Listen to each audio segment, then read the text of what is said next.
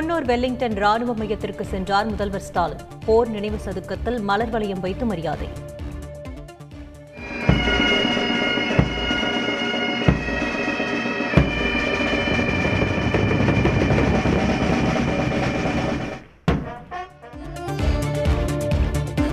தமிழகத்தில் பல்வேறு பகுதிகளில் மிதமான மழை. தலைநகர் சென்னையில் மழையால் மக்கள் மகிழ்ச்சி.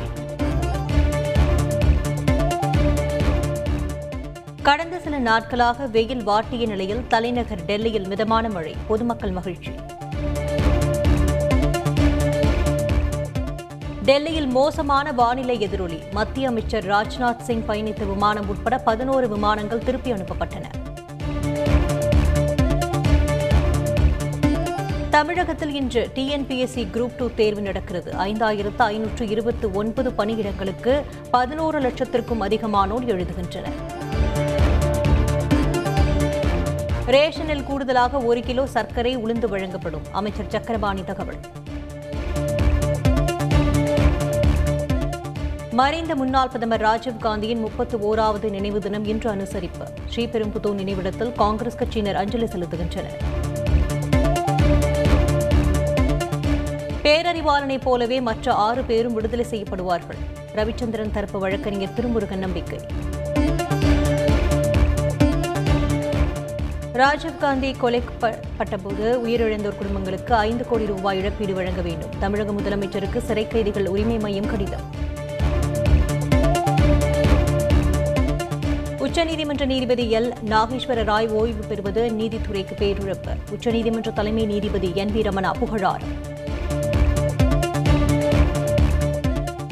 பீகார் முன்னாள் முதல்வர் லாலு பிரசாத் யாதவ் மீது பாய்ந்தது புதிய ஊழல் வழக்கு பதிவு. அரசு பணி நியமங்களில் முறைகேடு செய்ததாக குற்றச்சாட்டு. பதினைந்து இடங்களில் சிபிஐ அதிரடி சோதனை.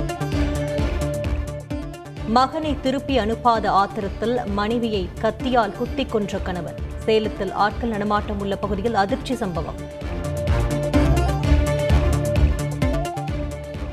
தமிழ்நாட்டில் இன்னும் இருபது ஆண்டு காலம் திமுக தான் ஆட்சியில் இருக்கும். வருவாய்த்துறை அமைச்சர் K. K. S. S. R. Ramachandran பேச்சு.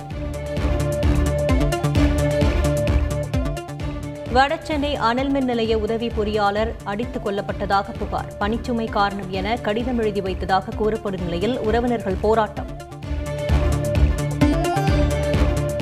நடிகர் ரஜினிகாந்த் நலமுடன் இருக்கிறார். உடல்நிலை சரியில்லை என்று பரவிய தகவலுக்கு மறுப்பு.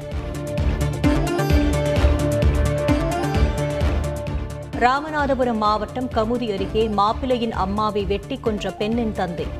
மகளை கடத்திச் சென்று திருமணம் முடித்ததால் ஆத்திரம்.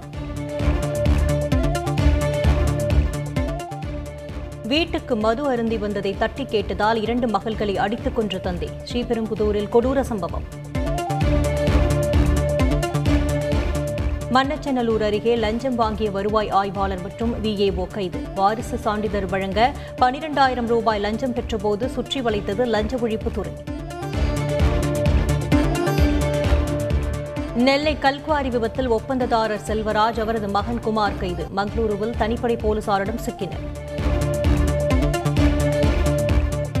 உலகை அச்சுறுத்தும் புதுவரவு மங்கி பாக்ஸ் இந்தியாவில் தடுப்பு நடவடிக்கைகள் தீவிரம்.